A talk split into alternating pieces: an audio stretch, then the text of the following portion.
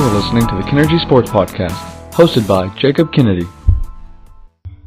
This is episode 5 of the Kinergy Sports Podcast. The Golden State Warriors are champions once again in the NBA, and the LeBron James sweepstakes are in full go. And I'm going to start there. A lot of people believe that, and they like to play with different scenarios on where LeBron could and might go, and I think it's fun, but I really believe there are only two, maybe three possible destinations.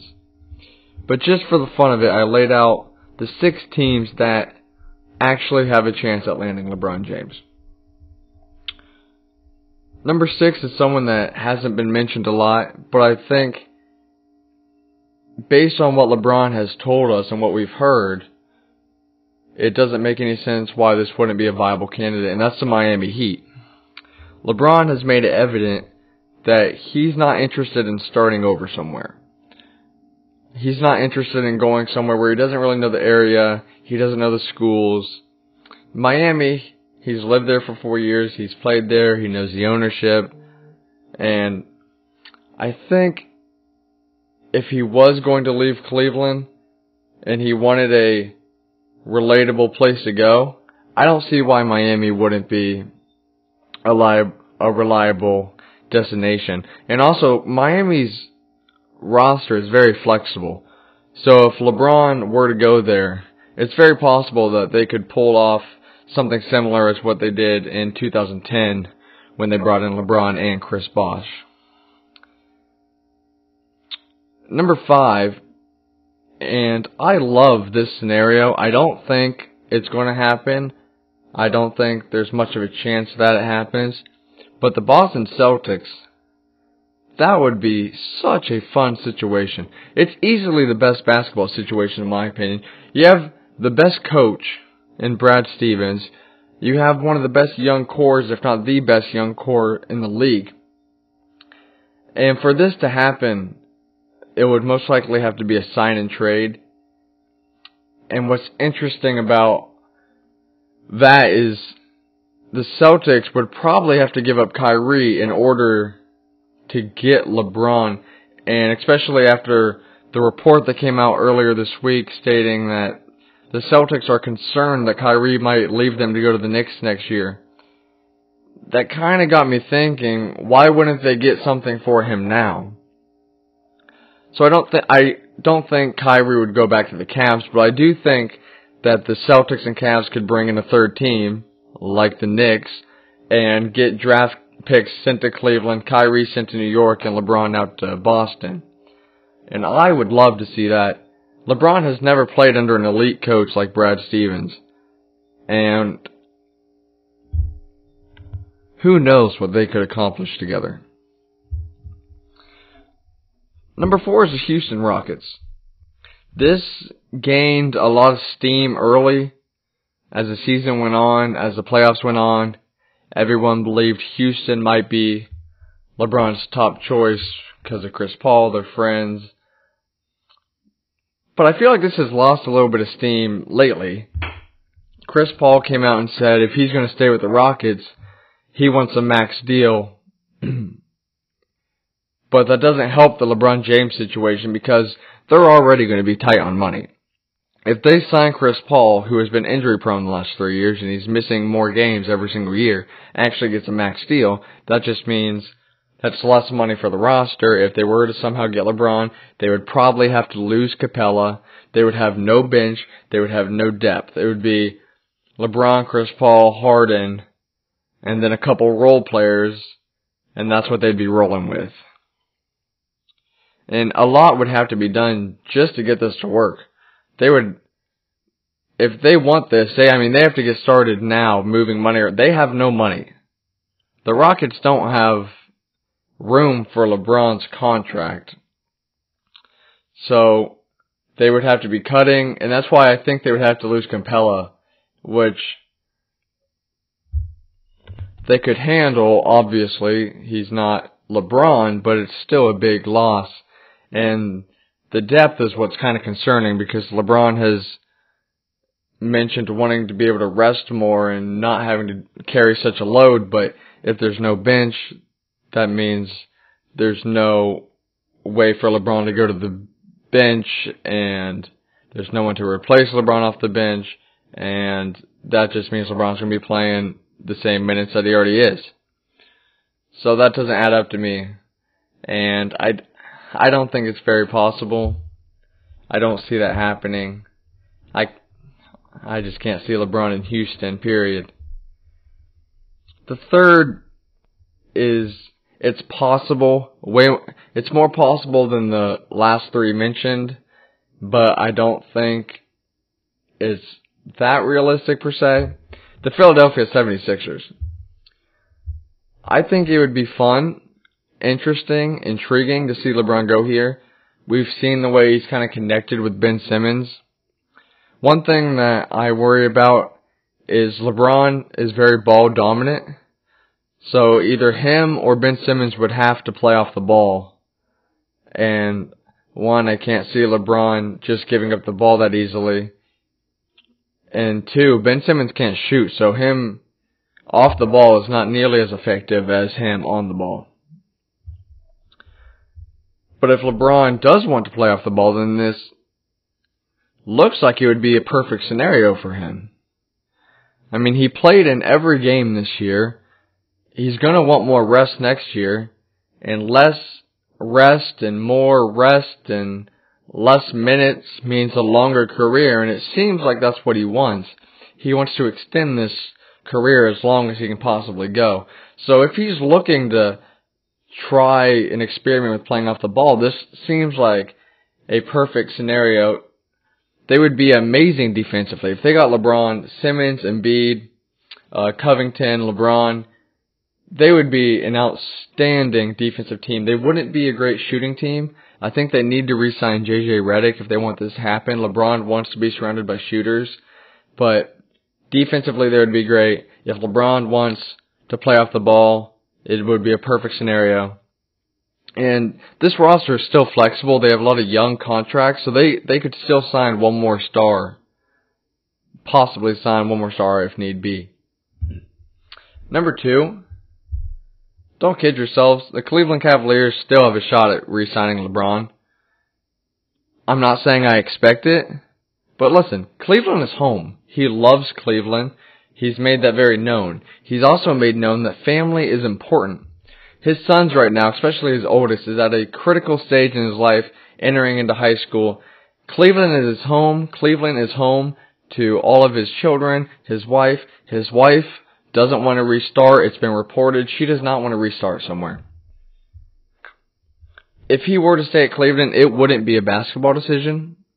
It would be a family decision. But for this to happen, it seems as if the Cavaliers need to make a big move. They have the eighth pick in the draft. Maybe Kevin Love could be used in a deal. The problem is they don't have very many assets other than Love that they could actually ship around. But honestly, I I believe that the Cavaliers and the Los Angeles Lakers are the only two real options LeBron's looking at right now. And LA is clearly my number one.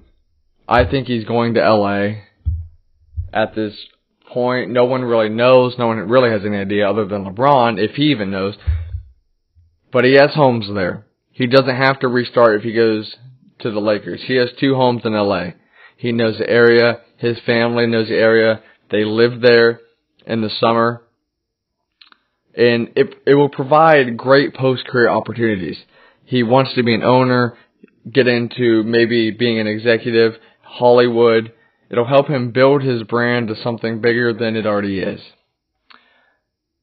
They also have a very flexible roster from a basketball standpoint. A lot of young pieces they could ship around. LeBron's not going to the Lakers alone. Everybody knows that. He's not going to go to the Lakers just so he can play with Lonzo Ball and Kyle Kuzma. That's not going to happen. But what could happen, Paul George has said he wants to go to LA, and just as recently as a couple days ago, Kawhi Leonard came out and said he wants out of San Antonio and he wants to go play for the Lakers. If San Antonio sends Kawhi to the Lakers and grants his wish, I firmly believe LeBron will end up on the Lakers.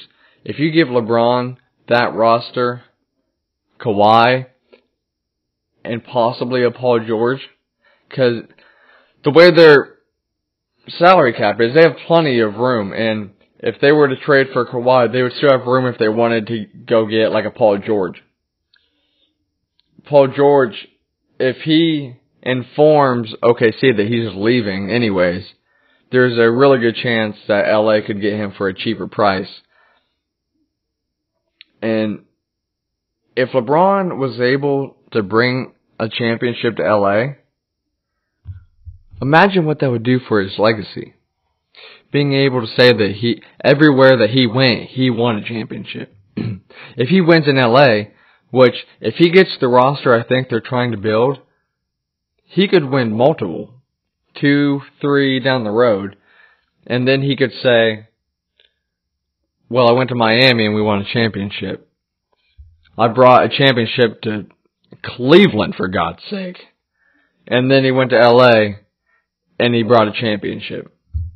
I think the Lakers are far and away the favorite right now to land him.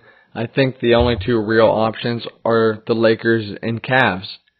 The Cavaliers have a chance. They're not out of it. I don't think he's going to come back, but they're not out of it at all. I can't see him going anywhere else. I can't see him starting over somewhere for a third time. I don't think he wants to do that. His family doesn't want to do that. He doesn't think it's fair to his family. So Cleveland or LA, I think will be home to LeBron in the upcoming season, and I cannot wait to find out who it's going to be. The Cavs get swept in the finals, and we still can't stop talking about LeBron, but man, it's free agency fun. Back here in a sec, NBA is over, NFL is on the way in. I'm going to be talking about the NFL for the first time on the show, and I cannot wait. Back in 10 seconds.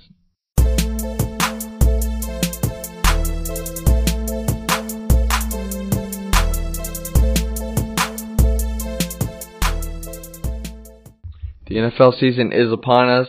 Sports gambling being legalized. I wanted to take a look at some of the over-unders set for wins for some of the teams throughout the NFL. And I'm going to give you some of my locks, picks for this upcoming season. In the first one, the Ravens were set at eight and a half wins. That was their over-under. This is the under. All day, all season. Since the Ravens won the Super Bowl, they're a 500 team in the last five seasons, so they're 500. Flacco isn't what he was when he won that Super Bowl. And with Lamar Jackson on his heels, I am of the belief that Lamar Jackson will start for this team this year at some point in time. I think Joe Flacco is on the way out as quarterback of the Ravens. I think there's a little bit of Flacco fatigue going on. They gave him a huge overpaid contract after he won the Super Bowl, which at the time, yes, he won a Super Bowl, so it's deserved. Everyone gets overpaid in the NFL. But I love Lamar Jackson's potential and the Ravens don't trade up into the last pick of the first round to draft a quarterback if he's not going to play.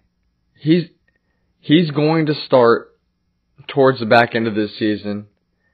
And although I love his potential, I don't think you can expect him to win right away. If this team is a 500 team over the last five seasons with Flacco, I don't think if Lamar Jackson gets to start two, three, four games, unless he surprises me, I don't see them winning many of those games. I just can't count on the Ravens winning, having a winning season, getting to nine and seven. They got there last year but I think the division is going to slightly improve. The Steelers are going to keep getting better, and hopefully the two Ohio teams will improve. The Browns roster is much improved. I'm not saying they'll beat the Ravens at some point, but it's much improved. They'll play a tougher schedule. Eight and a half wins is a lot for this team. That's not going to happen. Take the under. The Redskins over under was set at five and a half. This might be the lock of the season. Take the over. They traded for Alex Smith in the off season, who I think is a better QB than Kirk Cousins. It's close. Neither of them are elite, but I like Alex Smith. his biggest problem is he doesn't play well when it gets cold. He's usually it seems like every single year it seems like Alex Smith is the first half of the season MVP. When the weather is nice, when he is warm, he is a good QB. When it cools down, when he gets into bad weather, he struggles. But five and a half wins. This is a talented team. They had some solid wins last year. Five and a half wins is awfully low. Yes, they play in a tough division, but I don't think I can remember a time that Alex Smith didn't win at least six games. So take the over on the Redskins. That one, I think they're at least a 500 team. I really like where they're at and where they're moving forward as a franchise. The next one is the Colts at six and a half wins. It's kind of the same deal. Take the over. The Colts were terrible last year.